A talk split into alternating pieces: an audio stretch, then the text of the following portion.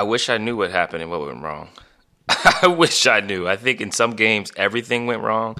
In other games it was small things, loose balls, turnovers at the wrong time, missed free throws, poor possessions down the stretch, not getting stops when you need stops, um, not making threes, missing wide open jumpers. I think we led the we led the NBA playoffs in passes for open jump shots.